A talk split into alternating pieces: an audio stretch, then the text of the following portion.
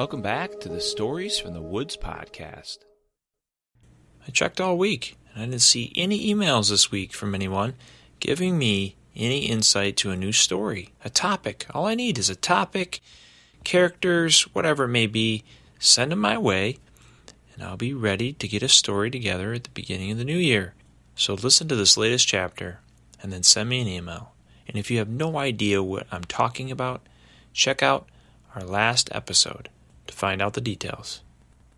Chapter 5 Underground Tunnels from the Trapped in the Bermuda Triangle story. There were a lot of mixed emotions as the group had finally come back together after a full day apart. There was happiness to see everyone, curiosity, what was behind the door, and excitement to see if the key fit. The captain took the key and put it into the hole within the metal door. It turned, it clicked, but nothing happened. I guess they assumed that it would just automatically open. Well, I think I unlocked it, said the captain but I think we're going to need to figure out how to slide it open. But after a few more seconds, the door slightly raised up above the ground. Well, I think we can open it now.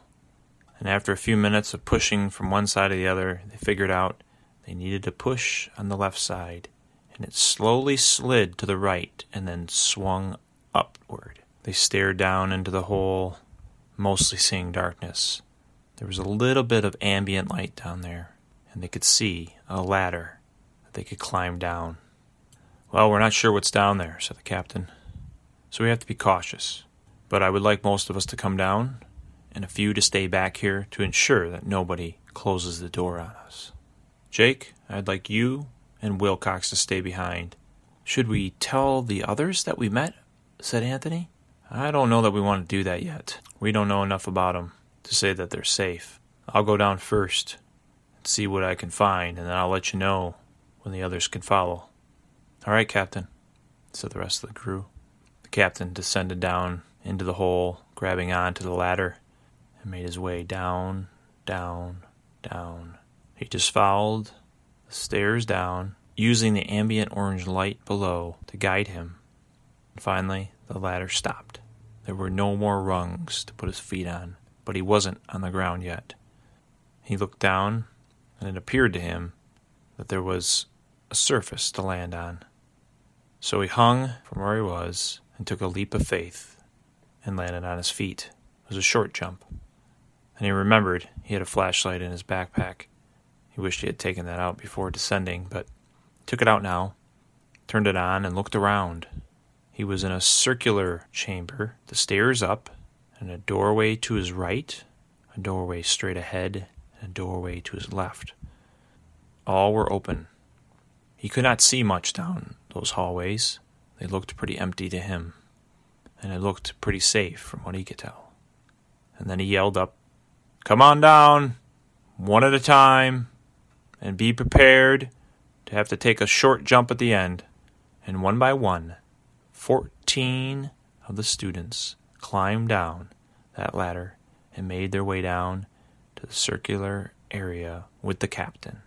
Jake and Wilcox stayed up above. Wilcox didn't want to stay up there. He wanted to go with the crew, but he would listen to the captain. But it'd be tough waiting for them. After the crew came down and were with the captain, captain said that they should stick together. He didn't want separate groups at this point, even though there was three tunnels to follow. He decided to go down the left tunnel first, and he started walking down the tunnel, and he urged the others to come.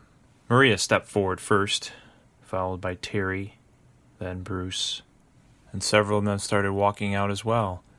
And at some point, something happened, and they all flew back to the circular shaft. Whoa, said Terence. What the heck just happened? I don't know, said the captain. That was weird. It's almost like there's some kind of magnetic pull. But why could you and Maria and Bruce and and they started naming off the people get out there? I don't know. They tried again, and the same thing occurred. That's when Arnold spoke up. I think we're going to need to balance this out. How about we split up into the three tunnels and see if one person can go into each, and then a second, and then a third, Let's see if we can get all 15 of us into three tunnels and see if that works. It's worth a shot, said the captain. But if it works out, we need to continue on and explore each of the tunnels in our separate groups. All right, that's fine with me, said Arnold. I think we should probably stick together for the most part how our groups were before. All right, said the captain. So the captain went first into the left tunnel. Maria went first into the center tunnel, and Melvin went into the right tunnel. They continued walking, and each having a new crew member enter in after several steps, Till finally Jackson and Samantha were left. They were with the captain originally, but that would make six if they both went.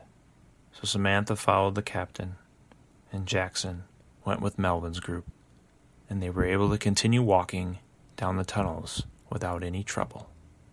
Now, up above, as Wilcox and Jake were waiting, Arvin walked in to their campsite. Well, hello, he said to Jake and Wilcox. Hello, who are you? I'm Arvin. I met some of your crew members yesterday. Oh, yes, we've heard about you. So, what's going on here? Uh, well, we think we've discovered something. Oh, this opening here, huh? Yes. And there, some of us are exploring it right now. I see. Very interesting. I've been here a very long time, and I've never seen this. Well, you don't mind if I go down, do you? Uh, actually, we'd prefer you not go down there. Well, I think I'm going to go anyway. Uh, no, we're not going to let you go. Oh, really? You're going to stop me, are you? And Jake and Wilcox stepped up to Arvin as he tried to get closer to the door.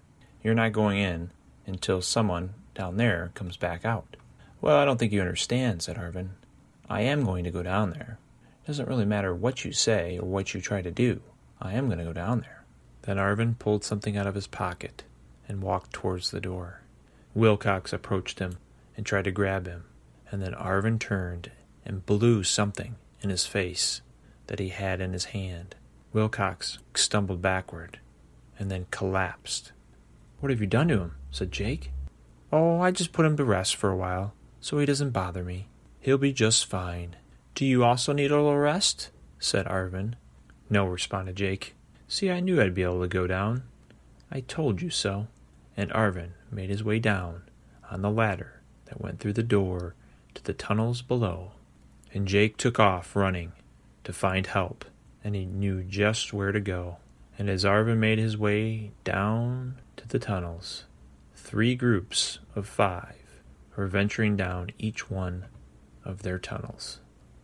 This concludes Chapter 5 Underground Tunnels from the Trapped in the Bermuda Triangle story. If you'd like to support Stories from the Woods podcast, you can leave us a review, make a donation using the link in the show notes, or share the podcast with family, friends, local libraries, and schools. Remember to check out our past episodes and to subscribe so you don't miss out on any future episodes. Thanks again for listening.